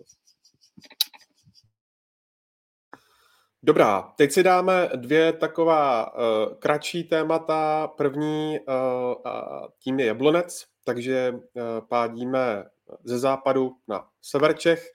A v Jablonci startují, uh, řekněme, takovou novou éru pod bývalým koučem Dynama, Davidem Horejšem. Ta nová éra začala prohrou přípravě se Žižkovem 1-2, ale na to se, Jirko, až tak tát nebudu, spíš mě zajímá, jak vidíš ten kádr pod Davidem Horejšem? Zdá, je to hotové, nebo tam proběhnou ještě nějaká škatulata? jenom krátce k tomu zápasu. Podle mých informací dostávají hráči opravdu kapky, takže prohra s Ježíškovem vůbec nic neznamená. Oni jsou nebo byli na soustředění v Břízkách, vyloženě kondičním soustředění teďka tenhle týden, takže šli do zápasu jako z naprostý únavy. A ke kádru, pan Horejš rozhodně potřebuje stopera a chce ho, protože odešel Zelený, který hrál s Martincem, hrál levýho stopera, trenéři, kteří dohrávali sezonu, posunuli, posunuli Ježíš, pardon, pánové, mi vypadlo to jméno, Kubistu do, středu zálohy. Uh, on se tam osvědčil na konci sezony velmi, velmi dobře. Uh, pan Čížek zůstal u týmu, takže myslím si, že Kubistovo místo bude jinde než v, obraně, takže pan Horejš potřebuje stopera. Mluvilo se o Talověrovi, uh, to by byla logická volba, protože eh, on se pod ním vykopal v Budějovicích. Zase platí to stejný jako Liberec. Čeká se, jak to dopadne ve Spartě, jak to dopadne ve Slávii. Ehm, se Sláví si myslím, že oni budou spolupracovat hodně v tuhle chvíli. Je tam i to napojení, napojení pana Horejše na pana Millera, na jeho agenturu. Pan Miller je takový dvorní agent Slávě, bych řekl, dokonce vlastně je to oficiální spolupracovník pana Tvrdíka, takže si myslím, že tam by, tam by ty pohyby mohly být uh, větší a uh, co se týče dalších hráčů, uh, myslím si, že mluvili jsme o Valentovi, to je další podle mě typ přesně pro, pro, pro pana Horejše. Navíc Tomáš Hipšman, ač hrál na konci sezóny perfektně, tak rozhodně ta jeho pozice logicky se bude, bude klesat ta minutáž, takže by se hodil další střední záložník.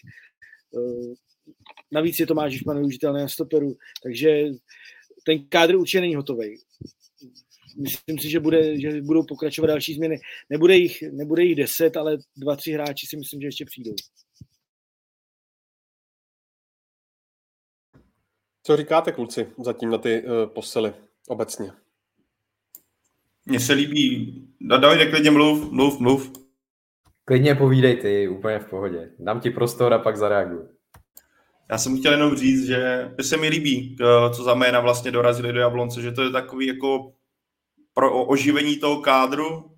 Přišli tam mladí kluci, ať už se podíváme na Polidara, Šulce, Sejka, zejména jako na, na Pavla Šulce jsem zvědavý a respektive těším se na to, co pod uh, trenérem Horejšem předvede, protože v Plzni byl zaseklý, ať už herně nebo psychicky. Uh, viděli jsme to, že ta vlastně ta chemie mezi ním a klubem potažmo panem Bílkem asi poněkud ochladla a v tomhle tenhle směr, kterým on se vydal, tím pádem co myšleno změnou prostředí jako to nejlepší, co mohl udělat. A víme, že pod Davidem Horejšem on hrál, hrál v Budějovicích, hrál velice dobře, uh, seděl mu ten styl přímočarý, rychlý, myslím si, že právě Budějov, Jablonec pod trenérem Horejšem, právě Poro, Pavla Šulce by mohli být vysvobození a možná, řekněme, takový to nakopnutí stříc směru, který nebo vstříc schopnostem, které on má, potvrzení těm schopnostem. Jako uvidíme, uvidíme, jak to bude vypadat na hřišti, ale za mě on se, jak, jak se říká, že pro nějaký další krok, přestup je ideální nejenom jít do klubu, ale zjistit si, jak ten klub hraje, co to je ze trenéra. A v tomhle si myslím, že Pavel Šulc udělal to nejlepší, co mohl, že právě destinaci Jablonec eh, s trenérem Horejšem by mohly být pro něj to pravé ořechové. A zbytek, eh, to, zbytek toho kádru nebo ty posily nechám na Davidovi, ať mu to nevyžeru celý tady tohle. Ne, tak mě tam zaujalo těch věcí víc, jako zaujal mě třeba návrat Jovoviče, to jsem nečekal, se přiznám, to, to mě překvapilo. A vím, že to byl hráč, o kterýho se vlastně v době, než potom v Jablonci skončil, tak se o něj krátce předtím zajímala Sparta, uh, takže jako měl nakročeno hodně zajímavě a teď si myslím, že pořád je ještě ve věku, kdy může ukázat, že je to jako na Českou ligu taky nadstandardní hráč. Navíc jako Jablonec ho získal, myslím, za, za dobrých podmínek, že za něj nemusel obětovat nějaký extra peníze. Takže ten se určitě může hodit a nejvíc samozřejmě jsem zvědavý na, na Václava Sejka, který na jaře se ukázal v Teplicích uh, fakt hodně zajímavě a myslím si, že zrovna spolupráce s trenérem Horejšem by mu mohla hodně pomoct, posunout ho ještě dál. Myslím si, že i Sparta udělala dobře, že eh, ho ještě poslala na hostování, zvlášť po tom, co přišel Kuchta, protože když, když by jako měl se snažit probourat ten dvojblok Kuchta Čvančara, tak by to bylo asi pro něj hodně složitý a zbrzdilo by ho to v tom vývoji, ale Jablonec je pro něj úplně ideální destinace na to, aby, aby se tam dál rozvíjel a aby třeba za rok se vrátil do Sparty a, a mohl tam být důležitým hráčem. Já v něm fakt vidím velký potenciál. Jako je to jeden z těch mladých hráčů, který mě v České lize hodně zaujal a, a věřím, že pokud se nezblázní nebo pokud uh, mu nějak jako nerupne v hlavě, tak uh, to má strašně dobře nastavený a věřím, že už třeba letos může, může dosáhnout na, co se týče střelných gólů, na nějaký zajímavý číslo. Po trenérem Horejšem fakt jako věřím, že, že půjde ještě nahoru. Já ještě řeknu nějaká další jména. Jirko Václav Kadlec, eh, ten se z čisté jasna objevil eh, před pár měsíci eh, v Mladé Boleslavi, ještě vlastně pod koučem Jarolímem, ale úplně to tam až tak nevyšlo, tak mě zajímá, zda to třeba vyjde teďka pod Davidem Horejšem. A Tomáš Břečka, který si vlastně může hledat nové angažmá v Turecku, tak zda se přesune eh, z Turecka třeba právě na sever Čech? Začnu břečkou. Eh, I když pan Horejš potřebuje stopera, tak je to údajně dost nepravděpodobný, protože Kasim Pase je z těch klubů, který platí docela dobře hráče. Ostatně David Pavelka tam strávil dost času. Eh, myslím si, že Jablonec nedosáhne platově na břečku, aby, aby se mohl vrátit. Eh, druhé jméno eh, Václav Kadlec je v kádru. Já bych to vzal přes to jeho jaro. On se tam objevil, pořád se dotrénovával. V momentě, kdy vlez na hřiště, tak to bylo perfektní. S Vaškem Pilařem bylo vidět, že to jsou opravdu fotbalisti, kteří jsou nad tím, nad tím kádrem kvalitou. Jo, při vší ústě k ostatním klukům. Ale, ale zase nemoc, zranění, pořád, pořád jako to není, to není ono. Eh, já si myslím, že to bude pořád stejný, bohužel. I když bych mu to jako přál, bych jsem ho tam poznal, je to kluk, který maká, je, je naprosto v pohodě, žádný frajírek, eh, ale to zdraví už je tak, a ta pauza tříletá, jestli nepletu, možná David mě opraví, nebo kluci mě opraví, eh, tak narušila to jeho jakoby nastavení na ten profi fotbal, že už to bohužel podle mě ne, nepůjde vejš a bude to pořád takový to zápatování, jako to je teď.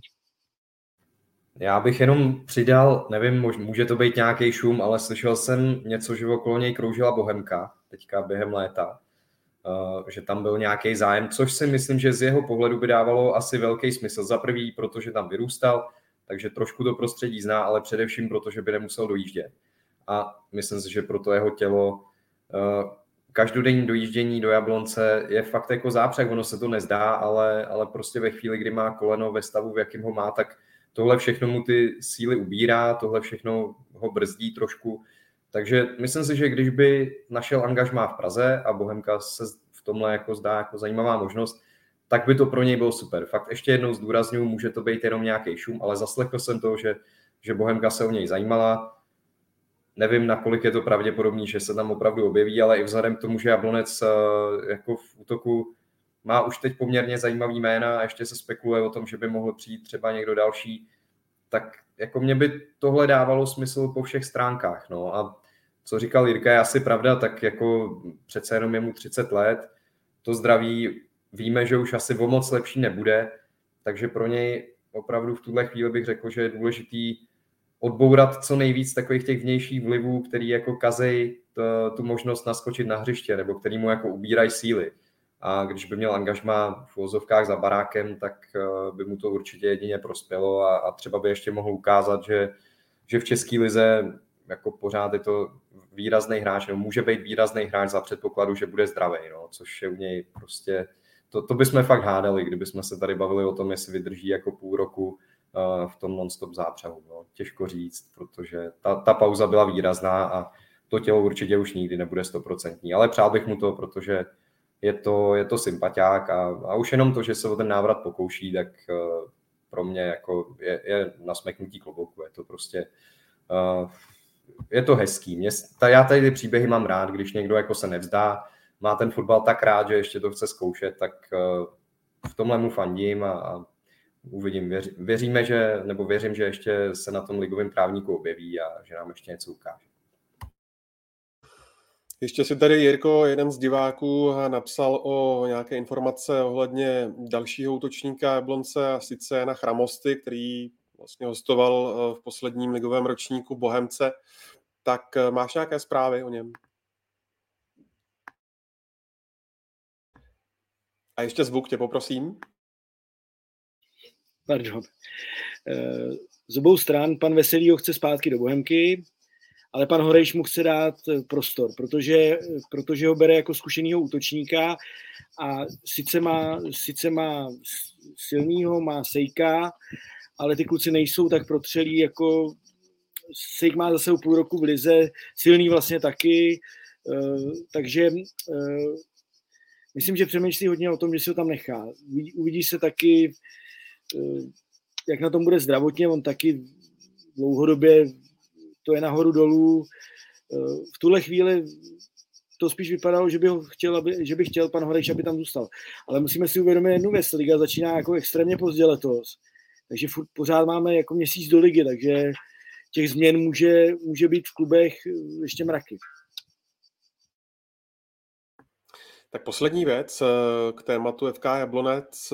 Jaká je vlastně, Jirko, eh, atmosféra teď eh, v klubu, když si zmiňoval to, že hráči dostávají kapky, tak jak to teď vlastně vypadá pod Davidem Horejšem a zda tam třeba pořád neobchází takový strašák toho, co bude, až to bude, myslím tím kauzu Miroslav Pelta a soud. A pak i na vás, kluci, jak Pavle, tak i ty, Davide, jak typujete to, jakým fotbalem se bude Jablonec prezentovat na podzim a zda se bude pohybovat v jiných patrech tabulky, než tomu bylo v poslední sezóně, kdy vlastně až do konce bojoval o to, aby se trval v první lize. Tak já bych začal atmosféra Eh, je tam vidět hrozná změna. Je tam prostě trenér odinut. Pan Rada tam byl hrozně dlouho. Eh, já považuji pana Horejše jako za největší posilu Jablonce, jednoznačně. Pro mě to je fakt skvělý trenér eh, se správnýma názorama na fotbal. Chce hrát rychle, chce hrát nahoru, chce hrát prostě být nebezpečný. Já si myslím, že ten tým eh, se může hodně rozjet, udělal dobrý posily. Eh, David mluvil o Jovovičovi, já toho považuji za jako velmi dobrý křídlo. Navíc může hrát i desítku. Eh, takže si myslím, že Jablonec, Jablonec půjde nahoru. A k atmosféře v klubu mluvil jsem s Tomášem Hipšmanem a ten jakoby vyjadřuje takový ten názor té kabiny, jako nechte nás, no to neříká jako hnusně nebo špatně. Ale nechte nás být, to není naše věc, my se tím nezabýváme, eh, to, nějak se to vyřeší. Eh, a jestli to má mít na někoho vliv, tak to má, když má takový názor vlastně, že jestli to má na někoho mít, mít vliv na hráče, tak asi nemá v lize co dělat. Jo? Tím by se neměl hráč zabývat. A mm, takhle ten klub je nastavený. To, že se tam spožují platy, to, to je dlouhodobá záležitost. To začalo už předtím, než pan Pelta byl odsouzen, nepravomocně, aby, abych neřekl něco špatně, eh, ale po každý se to doplatí. Takže ty kluci vědí, dobře, teď nebereme nějakou dobu, ale ty peníze dostaneme. A hlavně starší hráči jsou na to navyklí už v Jablonci a proto drží tu kabinu, aby z toho nebyla nervózní. A takže si nemyslím, že by tenhle ten vliv na ten tým dopadal nějak eh, tvrdě a nemyslím si, že to byl hlavní důvod toho, že Jablonec hrál do posledního kola o záchranu. Spíš si myslím, že to bylo přežití trenérem Radou, ten tým byl hodně za, takový zakonzervovaný a teďka přišel nový vítr a bude to, fakt si myslím, že to bude jináčí. Pro mě, eh, já navážu na to, Ondra, co se ptal, mě by vůbec nepřekvapilo, kdyby Jablonec v téhle sezóně bojoval o top 6, kdyby eh, právě útočil na nástavbu o titul. Protože když se podívám na ten kádr, který už v loňské sezóně byl jako silný a vůbec neodpovídá, to umístění vůbec neodpovídá tomu, jaký tým Jablonec měl. Byla tam asi faktor poháru, byl tam faktor toho, že tam Petr Rada jak Jirka říkal správně, byl tam dlouho, potřeboval se ten materiál, potřeboval se ten vztah. Pro mě navíc eh, ten styl, který preferuje David Horejš, já si myslím, že ten kádr je k tomu hodně dobře uspůsobený a jestli dokázal s Budějovicemi někdy uh, představovat nebo hrát takové duely a předvádět takové výkony, díky nímž patřil, řekněme, v určitých dobách nebo určitých chvílích takovým štíkám ligy. Myslím si, že Jablonci to může posunout ještě výš a vůbec by mě právě nepřekvapilo, kdyby jsme viděli Jablonec bojovat o tu top 6.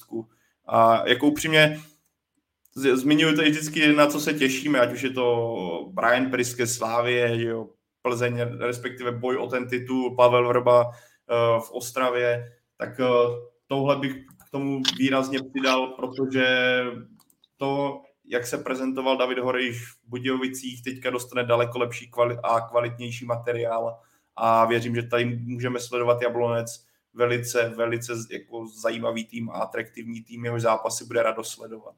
Ale zároveň, zopakuju, pořád on tam přichází do toho, musí si ten tým na to zvyknout.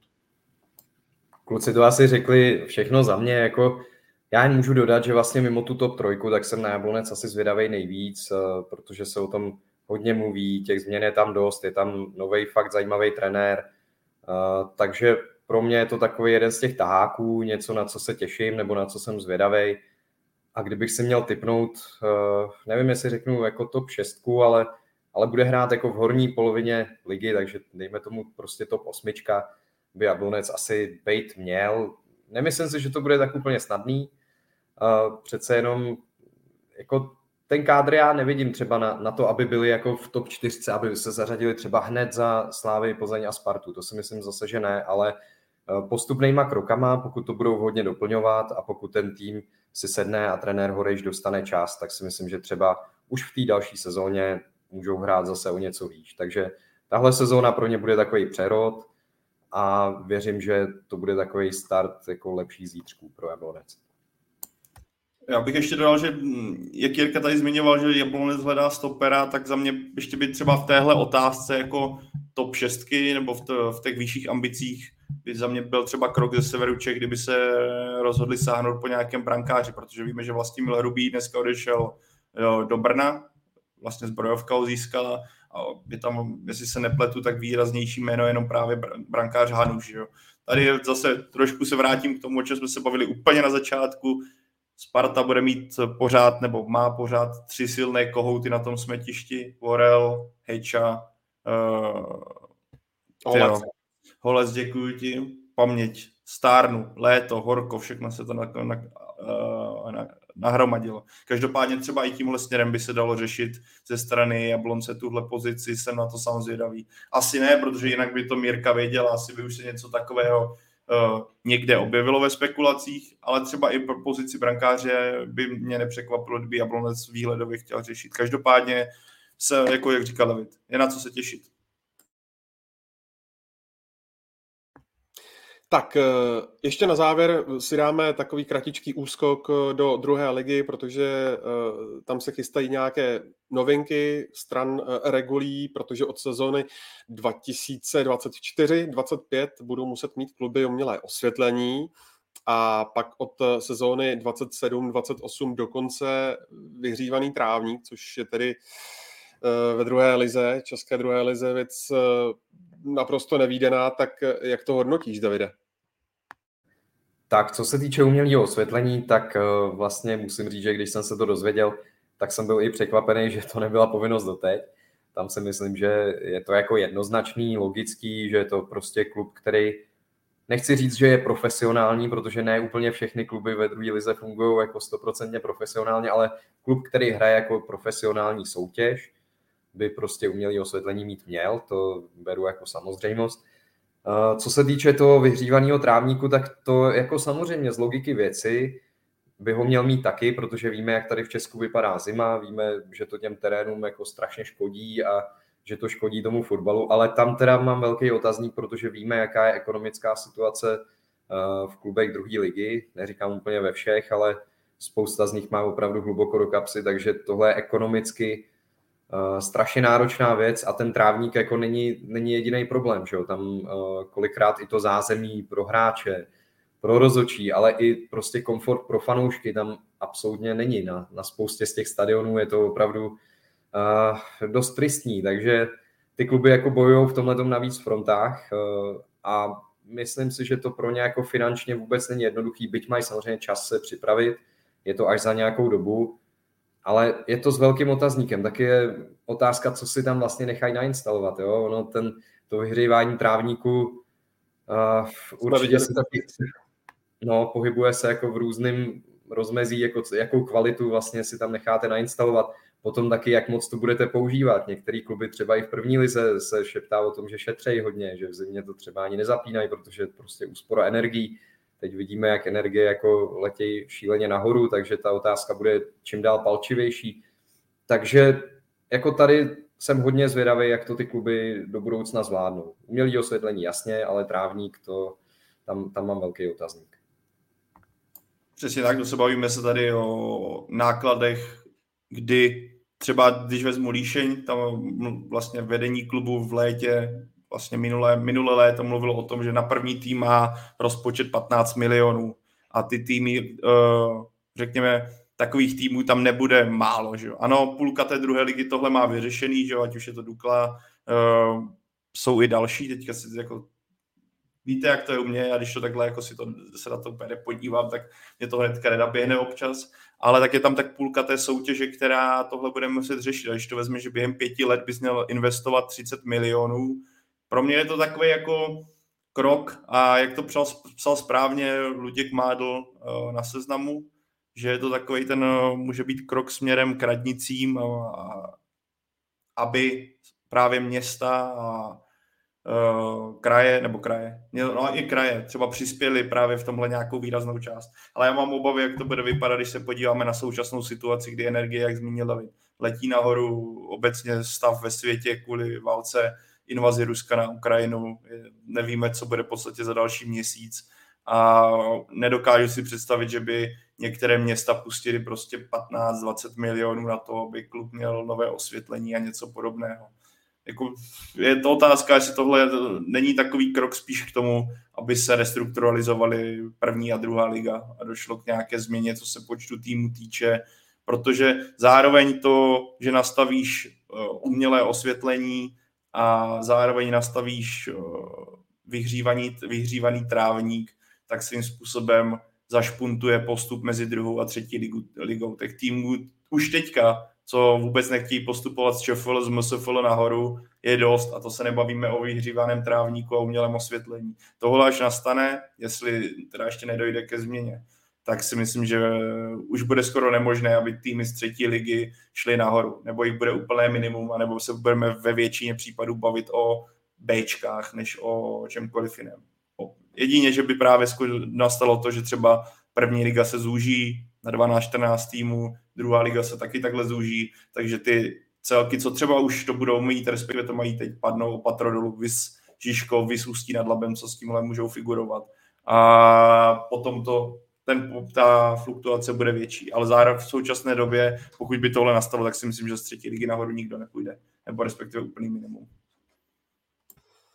Jirko, tvůj názor, myslíš, že se sníží uh, těmi změnami, uh, které takto byly nebo budou nastaveny počet účastníků druhé ligy? Eh, já myslím, že já mám na to trošku takový radikální názor na tohle. Zaprvé Pavel perfektně nakous téma Bček. Mně přijde, že v tuhle chvíli vznikne, z druhý, že se z druhé ligy stane soutěž Bček plus Žižkov, Ústí nad Labem, Dukla a Příbram a občas tam spadnou Pardubice, Hradec, Budějovice a jinak tam budou samý Bčka, protože nikdo jiný to nebude moc hrát, prostě nikdo jiný. Eh, já osobně si myslím, že v Česku není prostě prostor eh, a odmysleme Bčka jako, na 32 profi manšaftů. Když vím, jak funguje Chrudim, jak kluci dostávají zaplaceno, kdy trénujou, tak to, to, oni nejsou profíci, oni jsou poloprofíci. Jo? Takže eh, já už to mám dlouho vymyšlený, nikdo to teda po mně ještě jako nechtěl, abych, abych jim to předal. Tak já, bych udělal dvě, já bych udělal dvě ligy po deseti, eh, to znamená 36 zápasů v sezóně, pro mě ideální počet, kvalitní první liga, kvalitní druhá liga, zvýší se kvalita třetí ligy a ta pyramida půjde dolů, protože v tuhle chvíli, eh, i když se bavíte s klukama, který hráli třeba druhou ligu a jdou do první, tak říkají, to je takový skok, že to prostě, že jsme to až nečekali. Jo? A takhle bychom měli, eh, mluví se o televizních právech, byla by tak zajímavá druhá liga, že, že, by, že by se dalo koukat i na druhou ligu. Kdo se teď chce koukat na zápas Žižkova s příbramí v tuhle chvíli? Je to, je to prostě hrozný. Těch, těch profi hráčů vlastně. Na Žižkov, tam chodíš 10-15 ráno na klobásu a případně pivo a koukáš na fotbal. Samozřejmě. úplně nevím. Sa, samozřejmě, to máš pravdu, ale v televizi nevím. To si, tu klobásu si nedáš v televizi. Ale v tuhle chvíli máš 30 krát máš tisíc profesionálních hráčů v Česku. A to je prostě hrozně moc. Jo. A takhle by si tu pyramidu prostě, dělal by si větší špičku, nebo ostřejší špičku, měl by si dvě zajímavé soutěže a měl by si zajímavý i třetí ligy. Jako vlastně říkáme, že, že to bude Liga Bček, ale ono na druhou stranu ty Bčka taky musí někde si najít to zázemí. Taky to není úplně, samozřejmě ty kluby pro ně je to jednodušší ekonomicky zaplatit si někde jako nájem, ale taky se to řeší, že jo, taky Slávě nemůže hrát její Bčko v Edenu, Spartianský Bčko nebude hrát na letný, prostě uh, řeší to k Saverovém, Žižkovém a taky je otázka, jestli jako tohle je to, co vlastně chceme. A mě tak jako napadá, mně přijde zajímavý, že vlastně ten stav stadionu u nás tak krásně odráží rozdíl v ekonomice nebo ta, tu propast v ekonomice mezi třeba Českem a Rakouskem, protože několikrát jsem měl možnost prostě v Rakousku být třeba na nějaký mini stadionku týmu, který tam hraje nějaký prales, prostě šestou ligu ať už při nějakém přáteláku repre nebo na soustředění s 21 třeba. A to je prostě ta, ta úroveň, jako ta kvalita trávníku, kvalita zázemí, i v tady té jako pralesní úrovni je tam v podstatě vejš než u nás v té druhé lize. Nemluvím o kapacitě stadionu, to je jasný, mají tam prostě pár míst, protože na to, na to chodí lidi z té vesnice, ale jako ta kvalita, v jaký to je udělaný, je prostě úplně někde jinde. Vidět, že tam i tady ty minikluby mají finanční možnosti, mají sponzory, je to prostě úplně o něčem jiným než u nás. No, u nás je fakt problém ve druhé lize sehnat peníze i na to osvětlení. Věřím tomu, že jako pro, pro řadu týmů i tohle je drahý špás, takže je to takový, ten fotbal prostě v tomhle tom odráží jako tu, tu ekonomickou propast mezi, mezi náma a tou západní Evropou. No. Pro mě by byla třeba strašná škoda, kdyby eh, světla, jak říkal David, světla v pohodě, ale u mě, eh, to vyhřívání, které, s kterým mají problémy teďka, problémy teďka i v první lize, jak týmy to pouští týden před zápasem, místo toho, aby na rozdíl od třeba Sparty, Plzně, Slávě, který kterou non-stop kvůli nákladům, tak mně přijde skoro jako až poněkud zvláštně, aby to měli druhý týmy v druhé lize povinně. Respektive za mě by byla třeba strašná škoda, kdyby Líšeň kvůli tomu musela jít hrát na stadion zbrojovky, což by se asi, nas, což by asi následovalo, protože poměr náklady za vytvoření světel, vytvoření um, vlastně vyhřívání, anebo náklady pro nájmu stadionu na srbské by byly jako ne, v nepoměru a ale zas, zároveň na Srbskou by skoro nikdo nejel, že z těch fanoušků, kteří teďka chodí. A což by zároveň ovlivnilo asi ty druholigové celky. No se jako jsem na to zvědavý, byl to, já když jsem to četl, tak mě to hodně překvapilo, jak radikální krok to byl, zejména v téhle době, v téhle ekonomické době, kdy všechno zdražuje. A, a schválili si to sami kluby, takže jako takhle. Ale jsem zvědavý, jak to nakonec bude vypadat, jestli nebudou nějaké výjimky, nebo jak tomu týmy přistoupí. Ale jako nabízí to, nabízí to klidně to, o čem mluvil Jirka, o takovéhle radikální změně, která by za těchto podmínek asi dávala daleko větší smysl, než aby si týmy nebo ty, no, týmy a města budovali nové vyhřívané eh, trávníky a stavěli lízátka na stadionu, přičemž jak dobře nastínil David, tribuna je na to, že na x stadionech sotva drží a musí se montovat uměle, respektive musí se montovat uh, tribuny na určitou dobu. Tak jo, uh, diváci nám tady píší, že Žižkov je ve třetí lize, to samozřejmě víme, ale uh, má OK stadion, takže proto ho zmiňujeme jako potenciálního útoční, uh, útočníka uh, tým do druhé ligy. To je jenom na vysvětlenou. Doufejme, že jak první, tak druhou ligu čekají dobré časy, lepší časy a uh, na to všechno se určitě podíváme zase v příštím vydání Football Focus podcastu příští týden a mě nezbývá nic jiného, než dnes poděkovat eh, Jirkovi Fejglovi. Zdravíme tebe, Jirko, i tvé cikády. Díky, mějte se a naschledanou. Díky moc taky Davidu Čermákovi. Davide, díky a dej se dokupy. Děkuju moc, mějte se fajn všichni. A samozřejmě díky moc taky tobě, Pájo. Děkuji Ondřej, děkuji všichni, kdo jste s námi zase si dali pondělíčko podcastové a udělali jste si hlad na oběd, který se blíží. Tak eh, se mějte krásně, Football Focus podcast najdete ve všech podcastových aplikacích, eh, tady na YouTube a taky eh, na webu footballfocus.cz a my se na vás těšíme opět příští týden, tak se mějte krásně.